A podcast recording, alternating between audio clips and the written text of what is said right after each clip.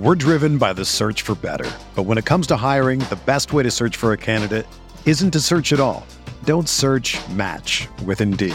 Indeed is your matching and hiring platform with over 350 million global monthly visitors, according to Indeed data, and a matching engine that helps you find quality candidates fast. Ditch the busy work. Use Indeed for scheduling, screening, and messaging so you can connect with candidates faster. Leveraging over 140 million qualifications and preferences every day, Indeed's matching engine is constantly learning from your preferences, so the more you use Indeed, the better it gets. Join more than 3.5 million businesses worldwide that use Indeed to hire great talent fast. And listeners of this show will get a $75 sponsored job credit to get your jobs more visibility at Indeed.com slash BlueWire. Just go to Indeed.com slash BlueWire right now and support our show by saying that you heard about Indeed on this podcast. That's Indeed.com slash BlueWire. Terms and conditions apply. Need to hire? You need Indeed.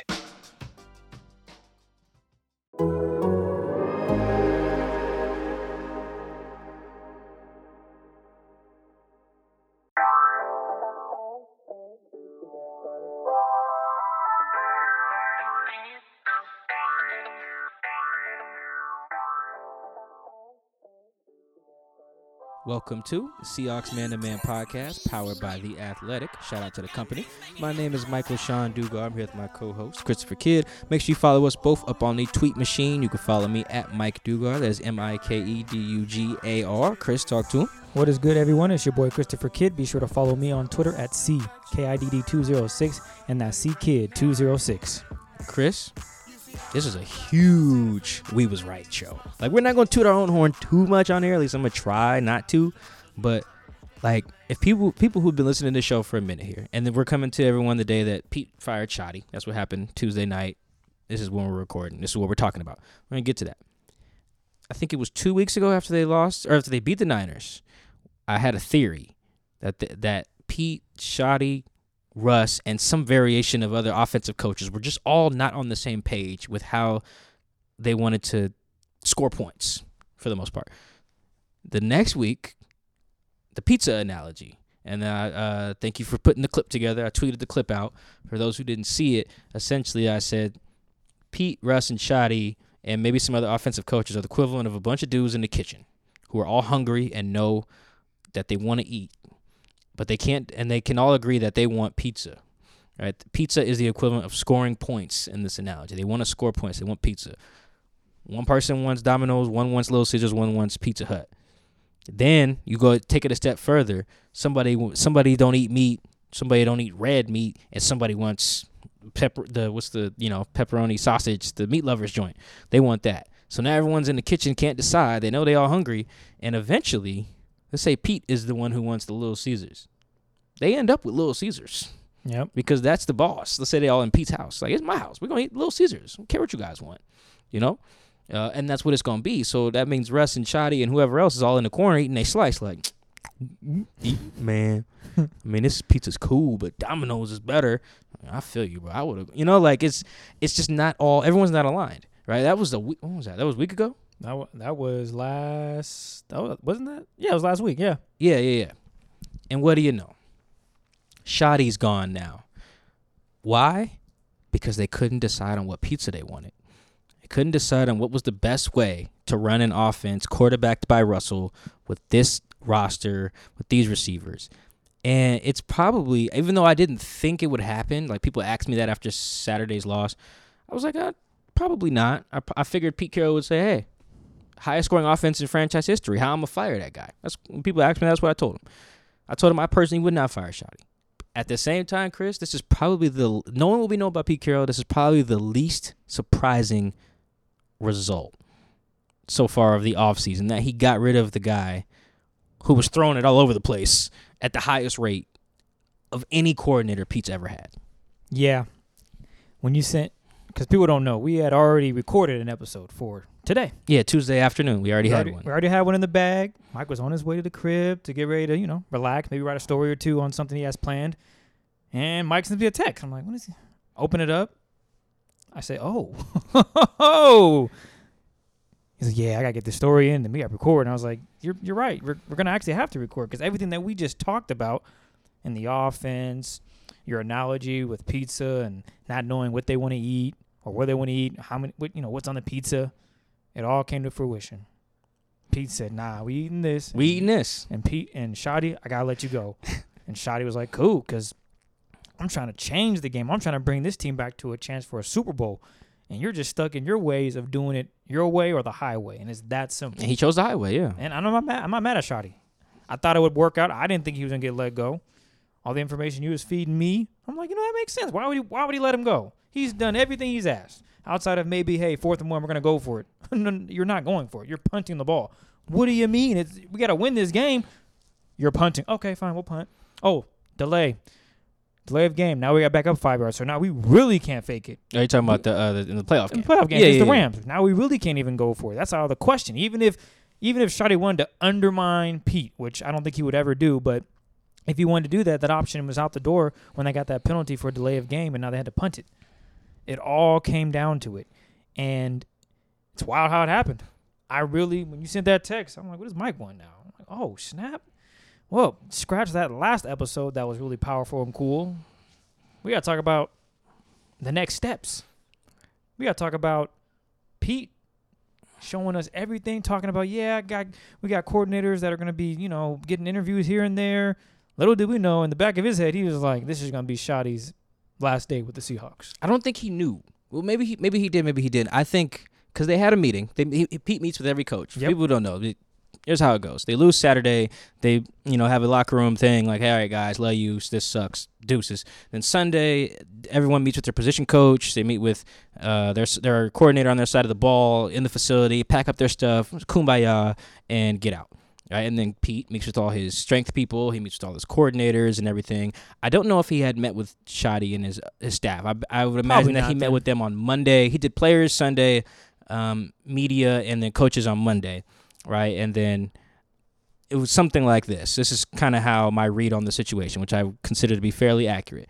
They sat down and they talked about what 2021 would look like because Schotty still had a year left on his deal. Says, look, guys, where Pete's like, look, this is how I kind of want to get down. I want to revert more to what we was doing before. You know, when we was running the rock and doing the style of ball that I like, protecting it. And then Schotty's like, "Come on, bruh. I want to let's look at this roster. Look Did at Russell. what I did weeks look at DK. nine? look at what we did earlier. We can capture that. We can throw this rock around. Like that's the way to to to get down." And he's and Schotty says something to the equivalent of, "Yo, if we're not gonna be th- throwing this rock, I'm out." And Pete's probably like, "Turn "Turning your key card."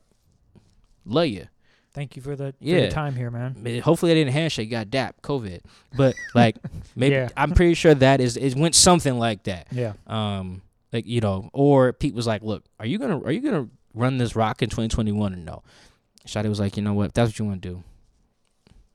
Something like that, and that's not to say anyone's right or wrong in the situation, but I think it's important to know that that's how it went. And Chris, when I was researching some of the stuff when I was writing the story that's already out on the Athletic now, if you listen to this, go to the Athletic. Stories on there. I looked up the last time Pete got rid of a coordinator in the Russ era. I know he got rid of, I think his name was Jeremy Bates after the 2010 season and got Bevell, but I, I don't think that is relevant to this discussion because everything changes once you have a quarterback, especially when talking about the OC. Um, he got rid of Bevell in 20 se- after the 2017 season when they didn't make the playoffs. Right? He got rid of his OC and his DC at the time. Fired Kris Richard too. We both disagree with that. Yeah, uh, I didn't like either move. Uh, really, we yeah, neither one of us liked either move. But I thought it was important to note that if you look at some of the passing numbers in those years, in Russ's years, you know, I'm actually gonna pull them up. I didn't put them all in my story, um, but here they are. These are the neutral passing rates, right? So that, uh, excuse me, these are the early down passing rates in neutral situations, i.e., it's not garbage time and it's not the two minute warning, right? When every team is usually throwing. Um, this is in, in 2012, Russ's rookie year, 44.5%. It's 28th in the league. And Russ's is in the Super Bowl year, 47%, 24th in the league. In 2014, they were at 45%. That's how often they were passing on early downs. That's first and second down in neutral situations. So basically, when the game is completely normal, right? This is what you're calling. Um, they were 29th in the league in 2014. In 2015, they were 26th in the league, right? In 2016, They bumped all the way up to 54%. They were at 11th in the league. That was a year that uh, I think Marshawn was hurt, or Marshawn was retired. Remember when they had like Alex Collins and Thomas Rawls, Rawls, and, yes. uh, JD, uh, maybe not JD McKissic, Alex Collins. They brought Turbin back. Yeah, th- no, the 2016. I can't remember. They couldn't run the ball. That was right? Yeah, it, fact. it was bad, right? So in 2017, it's even worse. Eddie Lacy's out over uh, out of he's overweight, out of shape. Thomas Rawls, Chris Carson, they don't get it done. J.D. McKissic, they don't get it done. They end up being the most pass heavy they've ever been under Russ. 56%, highest rate in the league. Bevell gets canned. They hire Schottenheimer. They go immediately back. Actually, let's start with week one and week two. They lose, Chris. Remember, they lost to the, Broncos and the Bears. What does Pete do? He, sits Schotty down after they get back from Chicago and lose on Monday Night Football. He says, Look here, we're going to run this rock. Schotty says, Okay. What happens? They end up 38% early down neutral passing, uh, uh, passing rate in neutral situations. That's the lowest mark in the league. They go from the pass heaviest team in the league to the most run heavy in a matter of one season. And how'd they finish that year, Mike? Wild card round. Lost it. Lost to Dallas. When they should have been throwing more, but Pete didn't care. Pete didn't not. care that that's how they lost. Pete's cool with going down, running. You know, how you say going down swinging. He's like, I'm, we're going. If we go down down running. running, that's what I believe in. Right. So fast forward in twenty in 2019, they're at 49 percent uh, pass rate. This is all according to the homie Ben Baldwin and his advanced box score site. I love this site. I use it all the time. In 2020, they're back up to 61%, fifth highest in the league. Highest rate of Russ's career. Schotty gets fired. Or let go, parted ways. Whatever I don't know these verbs. I don't know the verbiage. Whatever. He's not with the Seahawks anymore. Yeah, he ain't working here. He ain't getting paid. Right. That's Like- all you Or maybe he is getting paid. I don't know how that works with the uh, coordinator contracts. But anyway, the point here is there's a pattern. It's a two-person sample, but it's a pattern. As soon as you throw the ball more than Pete likes, you're gone. crazy. You're you're gone.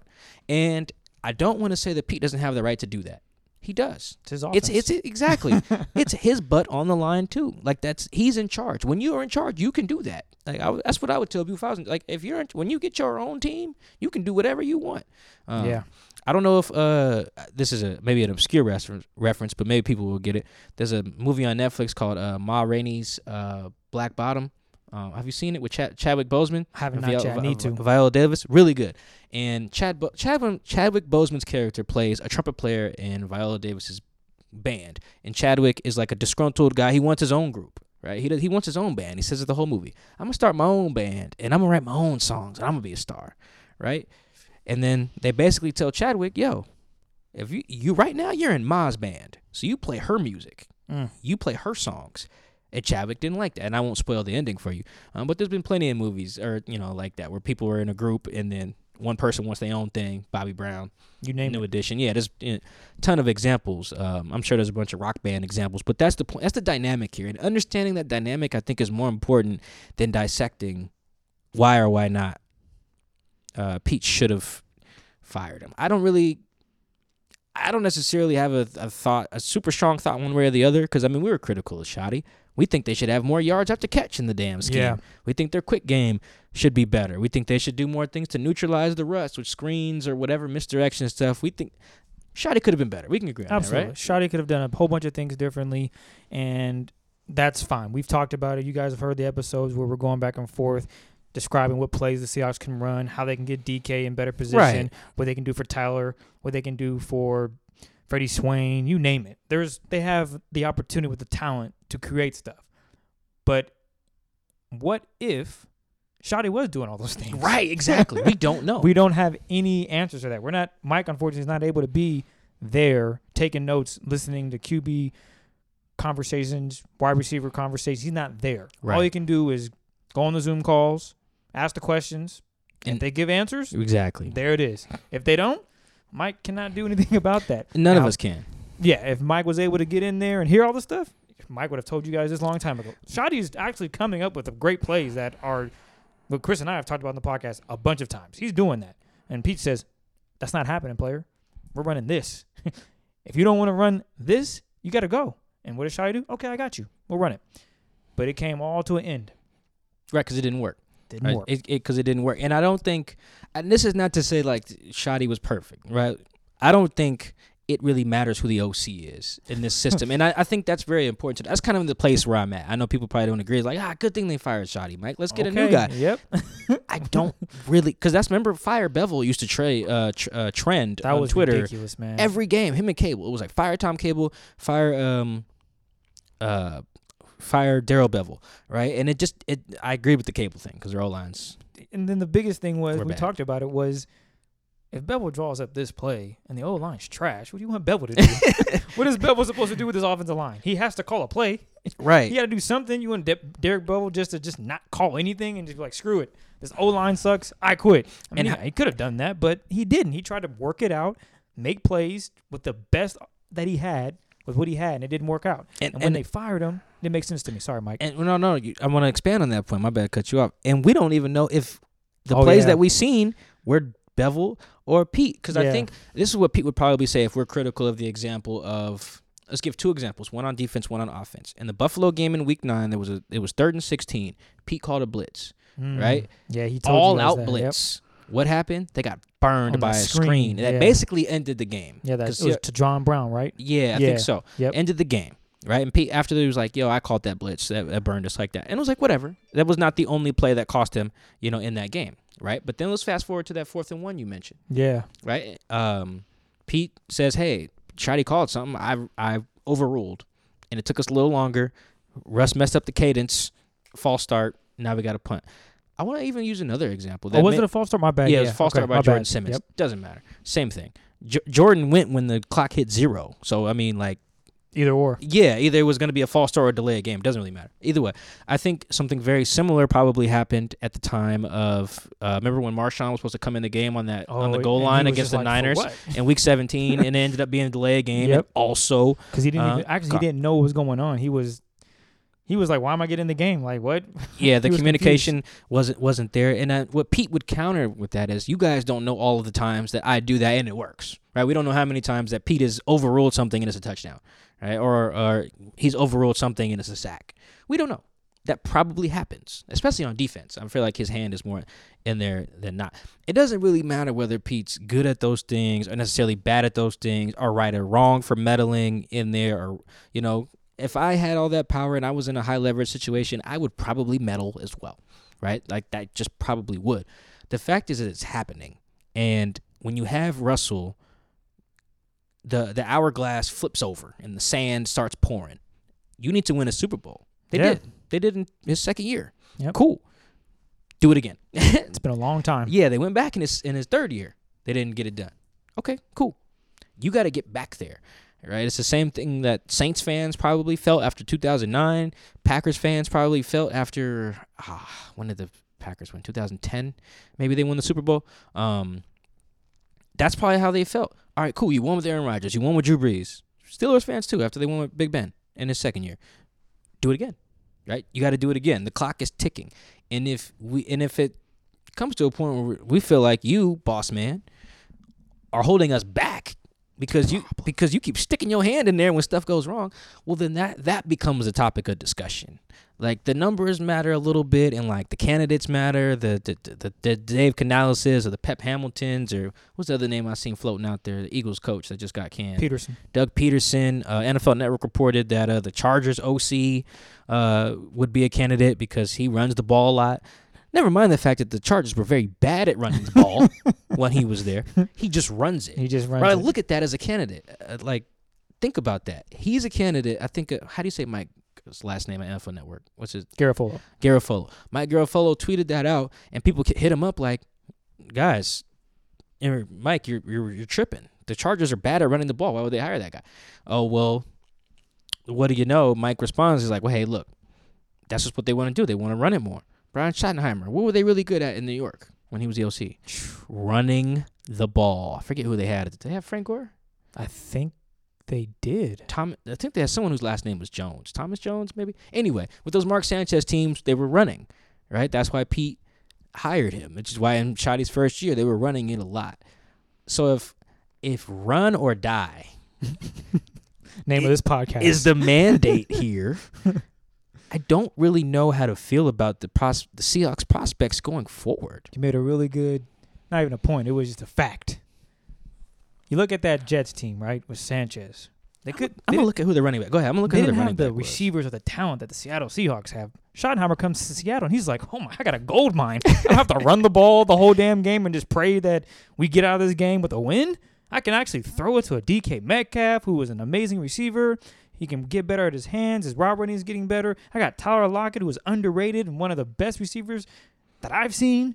I got a quarterback that can do it all: run, pass. He's smart. Doesn't turn the ball over a lot. Oh, I'm gonna, we're gonna set the league on fire. Oh, it was And- Thomas Jones. Yes. Okay, and you saw that weeks one through 9 Mm-hmm. and that goes back to Pete. no, we can't do that, man. I, I get that we have the talent, but I want to control the game. I want to win these tight games where we're in control. And Schotty's looking at him thinking, in control? I mean, we're one turnover away from losing the damn game. How is that in control? I know Pete is big on if we don't turn the ball over, we win the game, and he said that. And uh, when he talked about at, at, in the post game after losing against the Rams, he said, "If we don't turn the ball over, you know, we're in good position." Mm-hmm. I'm like, oh God, Pete, not not this again. Good position. How about if you're slinging the rock, allowing your players to get open and doing these things differently, double teaming Aaron Donald when you have an opportunity. We have a whole different game. You let Thumbless come down here. Oh, Jared Goff. Yeah, the guy he- with the broken thumb. he came down here and, and handed the ball off and threw a touchdown. That's just not acceptable. And you want to win ugly. If Peter had won that game, he would have. I told you guys, you know, we're here. This is what we want to do. And the Saints would have probably blew their doors. We're driven by the search for better. But when it comes to hiring, the best way to search for a candidate isn't to search at all. Don't search match with Indeed. Indeed is your matching and hiring platform with over 350 million global monthly visitors, according to Indeed data, and a matching engine that helps you find quality candidates fast. Ditch the busy work. Use Indeed for scheduling, screening, and messaging so you can connect with candidates faster. Leveraging over 140 million qualifications and preferences every day, Indeed's matching engine is constantly learning from your preferences, so the more you use Indeed, the better it gets.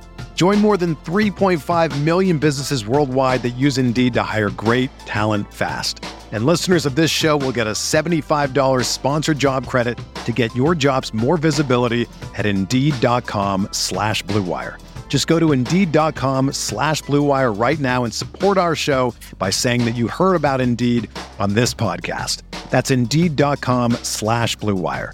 Terms and conditions apply. Need to hire? You need Indeed. Yeah, I think winning ugly is dangerous. Winning ugly is really. Shout out to hold on, let me pull this guy's name up.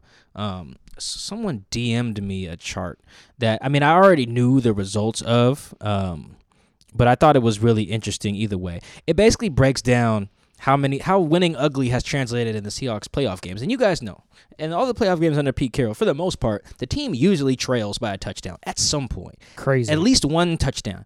The exceptions are, uh, let's see, what are the exceptions? Uh, the Saints game, one of those years. Uh, the Broncos Super Bowl. Uh, the Panthers in the divisional round when Cam pick sixes Cam. Uh, that Eagles game from 2019, uh, and the from 2016. All the rest of the games is pretty much that they they trail at some point by at least a touchdown or more. And some of those games are getting roasted. Down Yeah. 20, down 18, down 17. They were down 17 against the Rams, down 18 against the Packers last last year, down 23 to the Falcons on the road, down 31 to the Panthers in 2015. Like there's and I don't think that's just like happenstance. That's a product of a guy who feels like, "Hey, in the fourth quarter, we got a shot." It's like, "Well, no, coach, we were down we're down 31 at the start of the third quarter. Man, that's a problem." You're asking for too much here, coach. Yeah, Why they- not just be in the game from the jump? the margin of the margin for error with with Pete's style of play or his philosophy, it's so it's so thin. It's none, Mike. when you're playing for the when you're playing to just be clutch at the end. just say it's none, man. I mean, you have some margin for error because that's how you uh, win the NFC title game against the Packers that year, right? Yeah. Because you, there is a way. Botched fumble or botched kick. What's it Oh, it was so much kick. stuff. It was so much stuff. Yeah, it was so many things that had it to go right with the onside kick and the two point conversion. No, it's a ton of stuff. But you have to have like those memorable plays. You have to have Blair Walsh miss a chip shot when you play like that, right? And that's that's just not sustainable. I don't think, and you're seeing it in their playoff games, right? Unless they're the clearly more talented team, they got to win by the skin of their teeth. And that's that's I mean that's kind of how the playoffs goes, but it doesn't really have to. Not with the way the the Seahawks rosters have been constructed you know, when they make the the postseason. And I think this is um this is a very important thing too. I asked Pete Carroll on Monday. I said, Pete, who holds you accountable? Mm. like I said, who who can get in your ear and tell you the truth? Because I know he's the, I know he's in charge, right? So I- in my head, I'm like, who who who's your tell the truth Monday partner? You know what I mean? And he he responded. He was like, you know, I gauge loyalty by who's going to tell me what I need to hear. He said that the people who can get in his ear, the first two names he gave me were Brennan Carroll, his son, and Nate Carroll, his other son. And then he mentioned Carl Smith, aka Tater, the former quarterbacks coach who I think got fired actually to go be the quarterbacks coach with Deshaun Watson, who started turning up afterwards, by the way. Uh, and then he mentioned that him and John Schneider kind of have that relationship where they can be truthful with one another. That was it. Chris, let's tally that up for a second here. All right, he gave me four names, right? Four four non-player names for the most part, because he mentioned Russ and Bobby after I asked about them. But I, come on, they're in the, they're labor. Yeah. La- labor workers. Yeah, la- exactly. La- no knock to them as men, but in this realm, you are labor, labor management. That you can't just tell Pete what to do.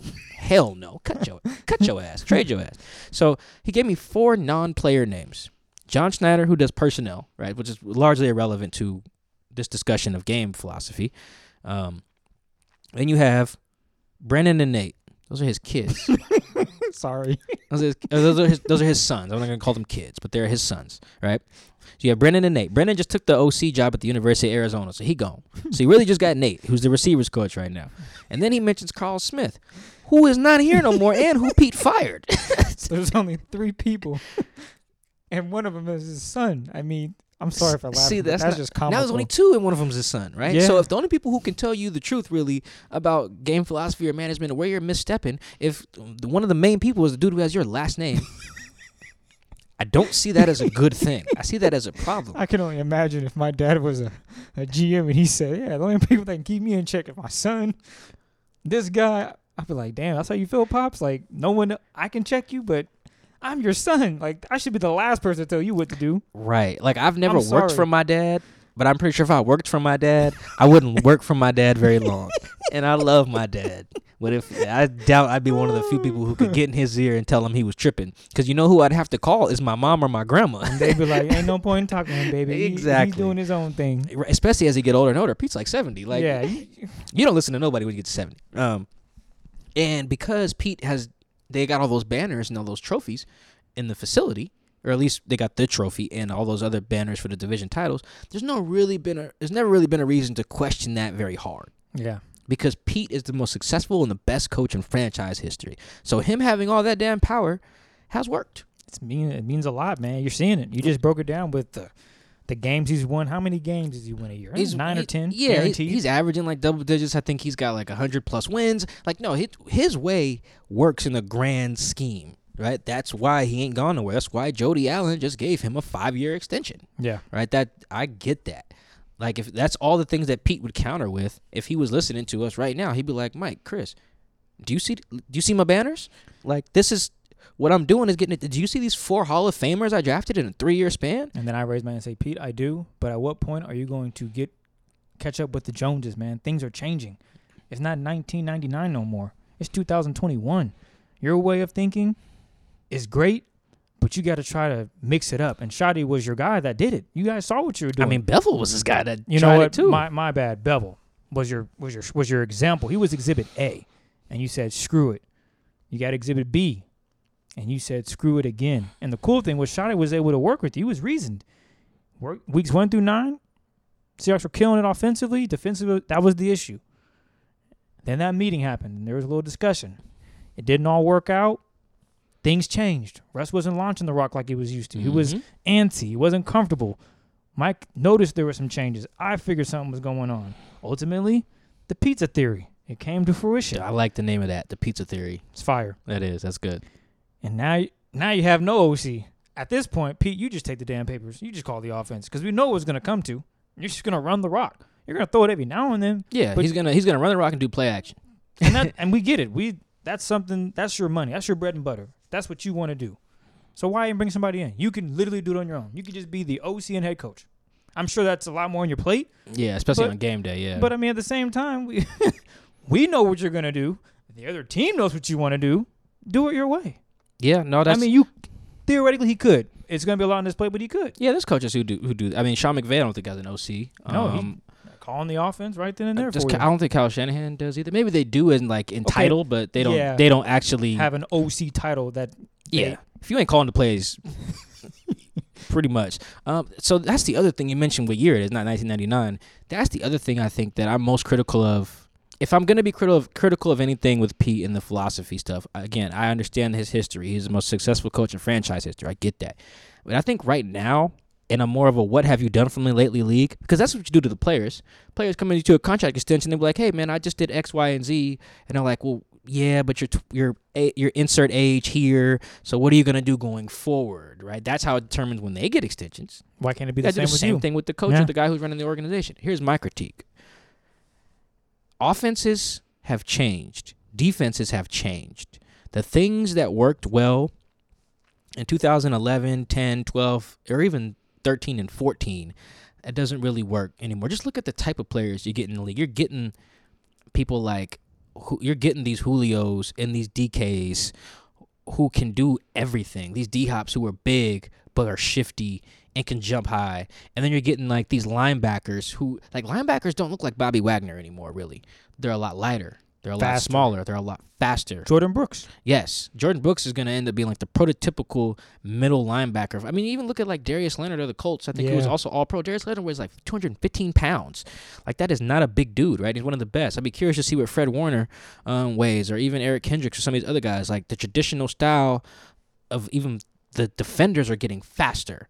Right, like that's why I- Cam Chancellor is going to be the last of a dying breed. We'll never see someone hit people like Cam because you just can't. They've legislated it out of the game and people uh, if you have if you're a coverage liability at that position you're going to have to do something else like jamal Yeah. who makes up for it because he sacks the quarterback at a high rate like you're just going to have to do that otherwise you're going to see more Budda Bakers and honey badgers and guys who are going to be interchangeable at those safety spots harrison smiths and stuff like that because it's just how the game is changing so i think pete really want and he understands that if you talk to him he'll say like you have to adapt like he's been coaching since they were playing the game with leather helmets right? So he, I know he understands that adaptation is important, but I just watching the product he puts out there and listening to him talk about it.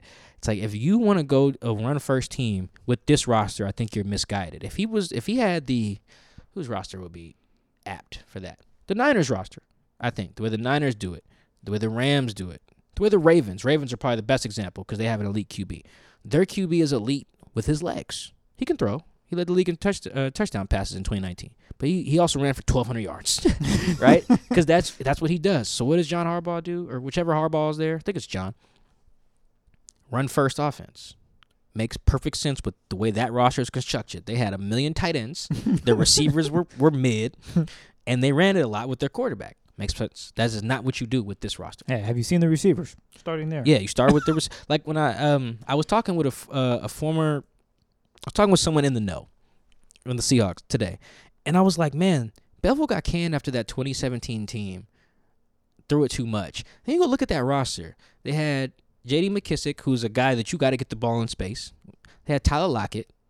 They had P. Rich. They had Doug Baldwin, and they had Jimmy Graham. I would have been throwing a lot too. Hmm.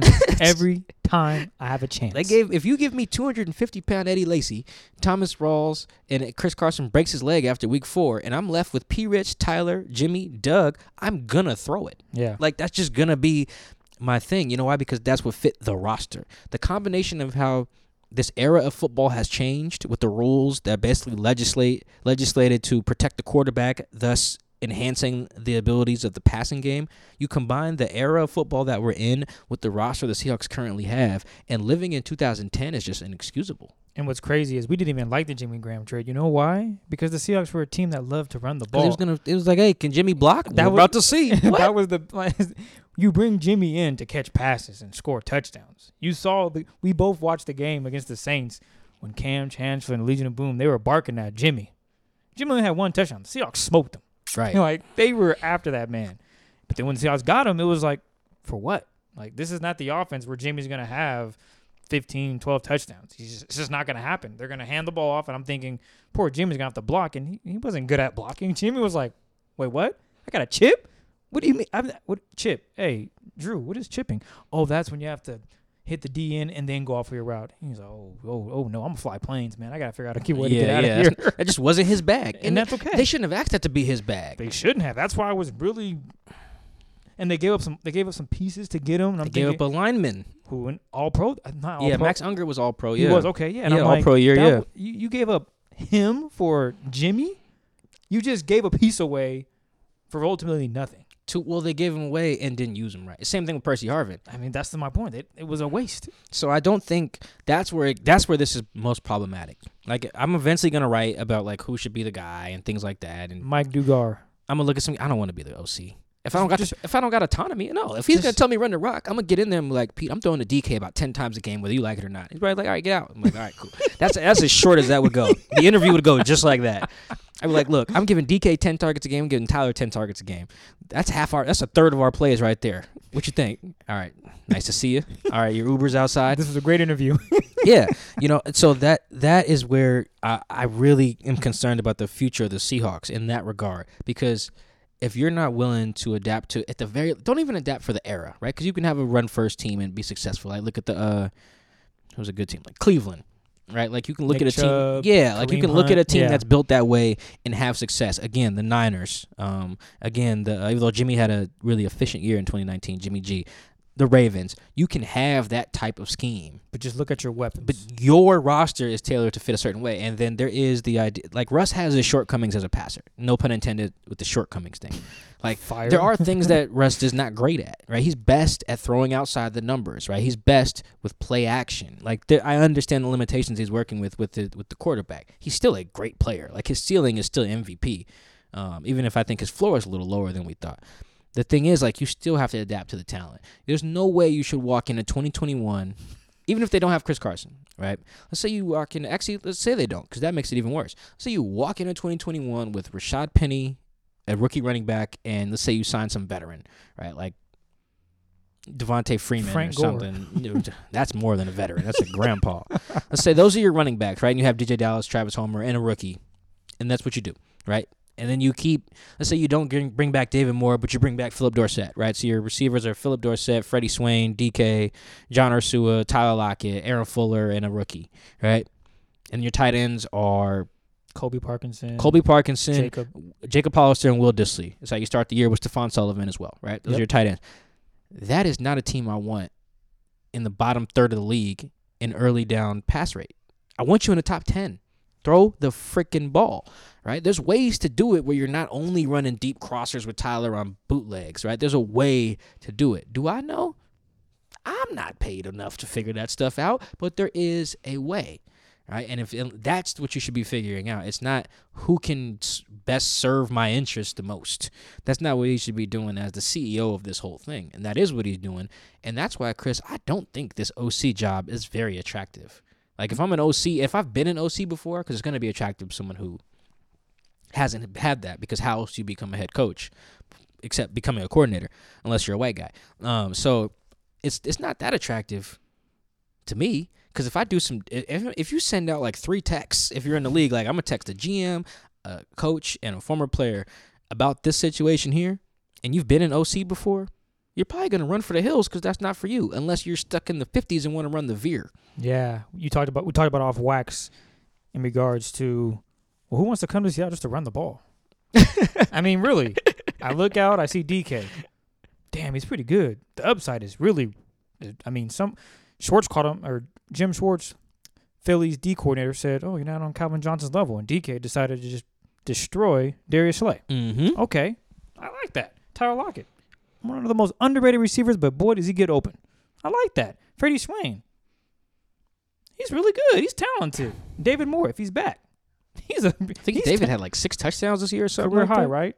Oh, everything he did was a career high. Yeah. Okay, they have some weapons here. Why would I want to come there just to hand the ball off?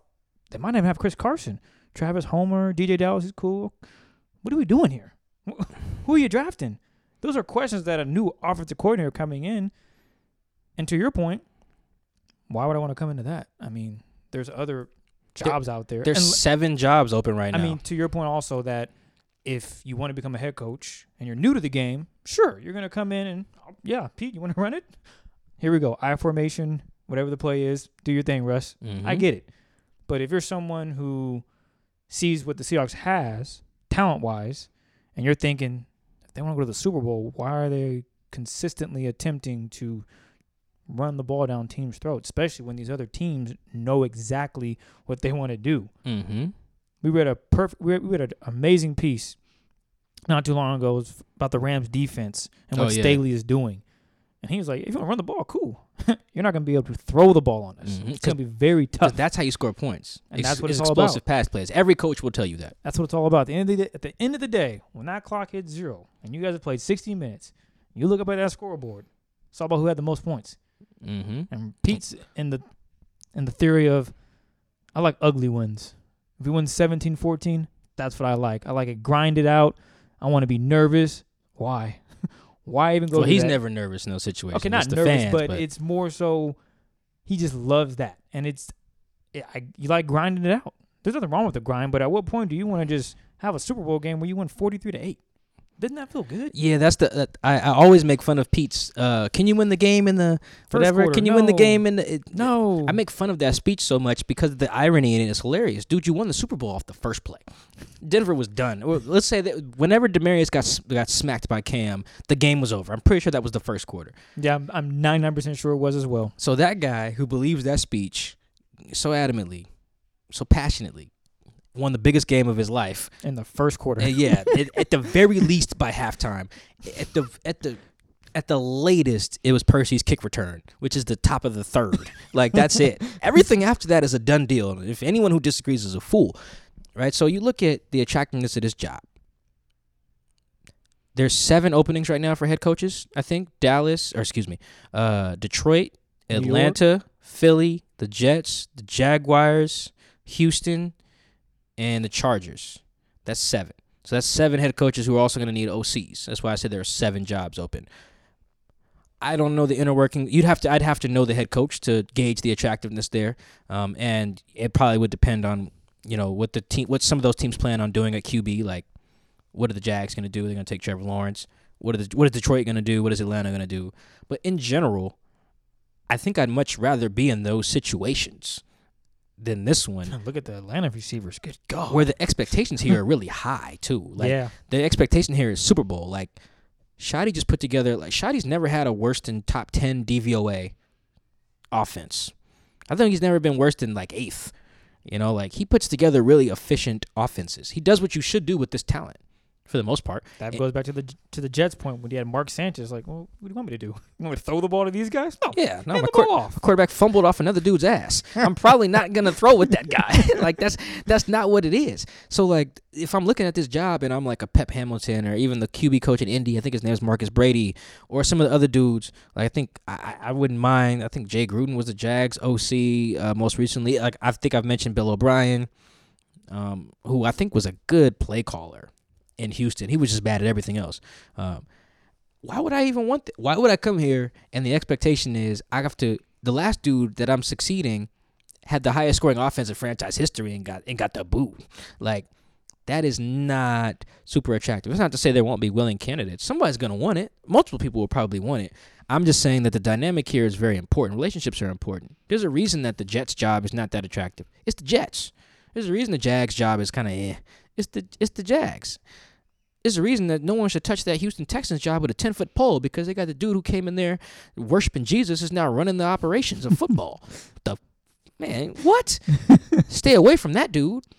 Like that, that those jobs are bad because of the organizations, right? Like the people who it goes beyond the rosters and stuff. It goes it's to ownership. It's to it's to just overall f- like just dysfunction over there, right? Not to say the Seahawks are dysfunctional, although there's people who would describe it like that to me that is something you want to avoid, I think, and that goes to it goes to Pete. He's created that. As much as he's created a culture that all the veterans want to come to, and they play the rap music during practice, and it's great, and guys can be themselves, and they love each other, and they can speak out against racism, yada yada yada yada yada.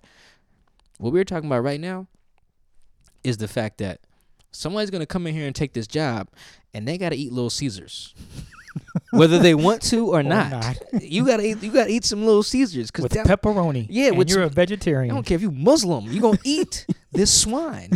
if that is what we are ordering, right? That's just how it goes. Yeah. And, and I don't think like that doesn't mean the Seahawks are gonna stink, you know, for the next few years or whatever. But also, you got to wonder how long does Russ want to put up with that? To Hey. be honest, like how much does he want to be like, dude? I'm making thirty five million dollars a year. I'm trying to win MVP. I'm trying to get us to the Super Bowl. What are we doing here? Like, do you plan on drafting Marshawn again? Like, that's the other thing about Pete's philosophy too. It relies on having elite stuff. A power back. We talk all the time on this show about how he's results based. You got to look at the process too. He drafted four Hall of Famers in three drafts. Mm. That's Earl, Sherm, Bobby, and Russ are going to get in. I'm iffy on Cam, and uh, I don't know if Cam Chance is going to have the numbers to get in. But you drafted all of those dudes and traded for Marshawn in like a three year window. Those are some of the greatest players in NFL history, not just franchise history. If your scheme needs that, Good luck. it is unsustainable. So like if anyone right now is listening to the show, I'm like, wait a minute, is Mike telling us we should be panicking? I mean, kinda. You should be a little worried. Like if if you're one of those people who's like, yo, I'm tired of going to the first round and losing, I'm tired of going to the second round and losing, then yeah, you should be worried because there's no reason to think that it's gonna get better Yeah. unless they hit on a generational talent. Like let's say Marquise Blair turns out to be like all pro talent, good, or Darrell Taylor is like the next Cliff Avril or something like that. And Some may- or they hit on a draft pick this year that ends up being like all pro from the jump, like a Darius Leonard or like as good as Earl was. It's possible if you, but you have to hit on one of those because if they're if they're if the talent is going to be even relative to the Packers and Saints and Cardinals and Niners and all the Vikings or whatever, all these other teams, if their talent is going to be relative, I don't think the scheme will put them over the top. And we talked about that. What was the last episode? We mentioned that they have the talent, but if the scheme doesn't work, what is there to do? What's next? If you can't figure out how you're going to run the offense and the defense is not hitting on all cylinders, what is there? What is it? What's left? And not to mention, the defense might lose some pieces. That's not a for sure thing that Sha- Sha- Shaquill Griffin comes back. You lose him, now you're wondering Yeah, what do they do at what corner? do you do now? at corner. yeah, what if they lose? What if they don't bring back KJ? That's another issue. I mean, there's going to be this is going to be a tough offseason. And it's even tougher now. You just fired a guy or he walked away whatever the case may be. Yeah, he he he gone. He gone. Whatever the case may be and Brian Schottenheimer that was running a talented offense. It fizzled down at the end of the year, but right in the middle, pretty good. Not bad. Again, we touched on things that he can work on, whatever the case may be in that regard, but he's gone now and Pete is left with head coach, co- defensive coordinator, and an open spot with the offensive coordinator. And again, And Pete, you might as well just take it. You just take it yourself, man. You know what he should do? He just make Nick Carroll the OC. Just Even make better. make his son the OC. His listen- son will listen, That's it. Or t- dad, shut up, run the ball. or maybe his son won't listen. I don't know. I don't know whether that's good or bad. I don't. I don't know. I'd have to know more about that relationship. But I just I think that's that's really what it comes down to. That whoever comes in here is going to have to eat some Little Caesars. And Yeah. I, I, I don't mind Little Caesars. We had it. It was for good. for the Niners game. I like. we agreed Caesars. on it. It wasn't. Yeah. It wasn't Mike going. Hey, where's the nearest Domino's? Well, damn, Mike, you only got 15 minutes. Nah, I think Domino's is trash. I like. oh, okay. I like. I like Pizza Hut. Well, yeah, uh, it worked the most. out. But you know what I did? I settled for Little Caesars for the game. Like, uh, if anyone listened to the Zoom calls after the Niners win, uh, if if you saw Russ say, "Mike, you're eating on some pizza before the Zoom," that's what I was doing. I was eating some That some was so funny. Some Little Caesars. said, "You over there grubbing, man?" Yeah, I didn't was realize, Mike. I didn't realize the camera was on. Uh, anyway, whatever. But yeah, I think that's really important to note here. We're, we're going to spend some time dissecting the numbers and everything, and whether Schotty should have got fired or whether he was good or whether it's Russ's fault or Pete's fault or DK's fault or the O line's just trash. We didn't talk about the O line much, but I think the, the the dynamic here in this in the VMAC right now is what is most important: culture, relationships, function, uh, everyone being on the same page. When you don't have elite talent, you you have to have all those things in a row. When you have Marshawn Lynch and three Hall of four Hall of Famers on your defense at the same damn Sure, time, it doesn't matter. You guys could be punching each other the day before the Super Bowl and still win by thirty. I don't think that that can be the case if it's all even. And right now, it's pretty even. I don't see the Seahawks being like worlds better talent wise than anyone else. Like they can be even, but not worlds better. And if that's the case, the Seahawks are just gonna have to get lucky. Because right now, the way the structure is set up, they're not in a good position to get another trophy. It's going to be very hard. I mean, I'll just bring up the 49ers. They had a banged up team. Everyone that was banged up, guess what? They will be back next season. Oh, there's gonna be plenty of teams that are good next year. I think the Cardinals will be better next year. It's it's gonna be a lot.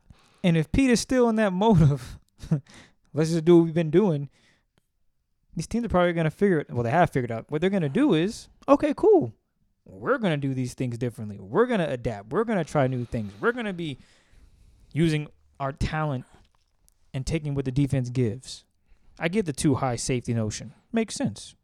And we talked about on the podcast that we're not even drop Yeah, because nah, it yeah, became it's, it's just- irrelevant. it's out the window now. Yeah. But goes back to the point of it's not 1999. You got to figure something out. Like you can still run the ball. It's just got to be with the talent you have out there and the quarterback you have. It shouldn't be run, run, run, run, run. Eh, we'll pass now. Pass, pass, pass, run. Sur- but surprise the defense. Yeah, just do something that fits your roster. I don't I care about the, the best way yeah. I don't it. care about the script when you do like.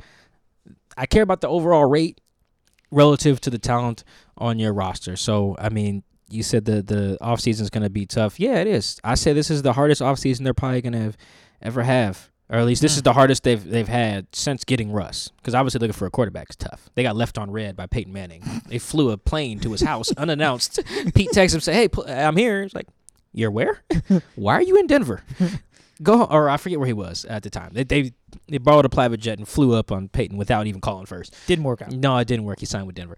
Uh, like that was a hard offseason too because they needed a quarterback. But ever, ever since then, this is going to be the hardest one. You don't have money.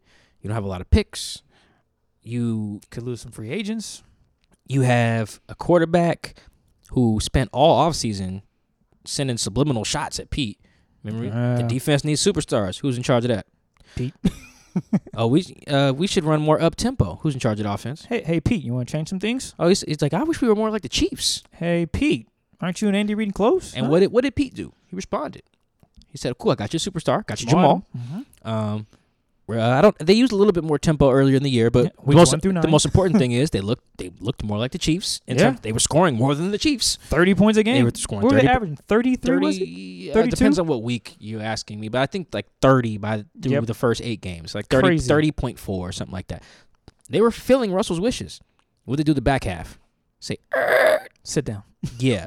and what happened? Early exit. So that makes the offseason even trickier. Like, how many more subliminal shots are going to get from Russ in these interviews, uh, whether it's at the Super Bowl or on Colin Cowherd's show or whatever, on his podcast?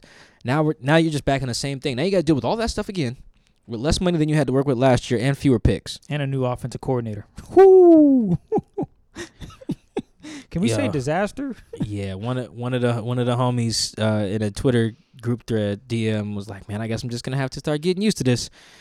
And I said, "Yep, yes, you will." It's gonna be a fun next few years, Chris. I tweeted out Russell Wilson is under contract through 2023. Pete Carroll is under contract through 2025. John Schneider, because of the extension he got Tuesday, is through 2027. I don't know how many people are even gonna make it to 2023 Mm. at this point with the way this is going. We'll see. We will see. We want to thank you guys for listening to the Seahawks Man to Man podcast. Uh, try not to freak out too much. Sorry, folks. Um, enjoy some Little Caesars if you do. We need a Little Caesar sponsorship after this. Uh, but we're gonna probably cut down to one show a week uh, now that the off season's here, just you know for our sanity. And ain't nothing to talk about really uh, when there ain't no games. But we're gonna at least try to do it once a week.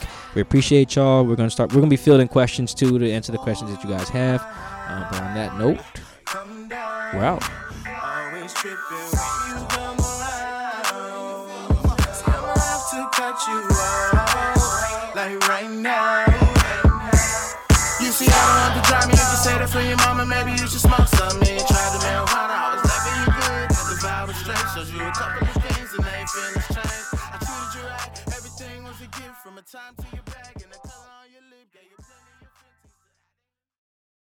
Everyone is talking about magnesium. It's all you hear about. But why? What do we know about magnesium?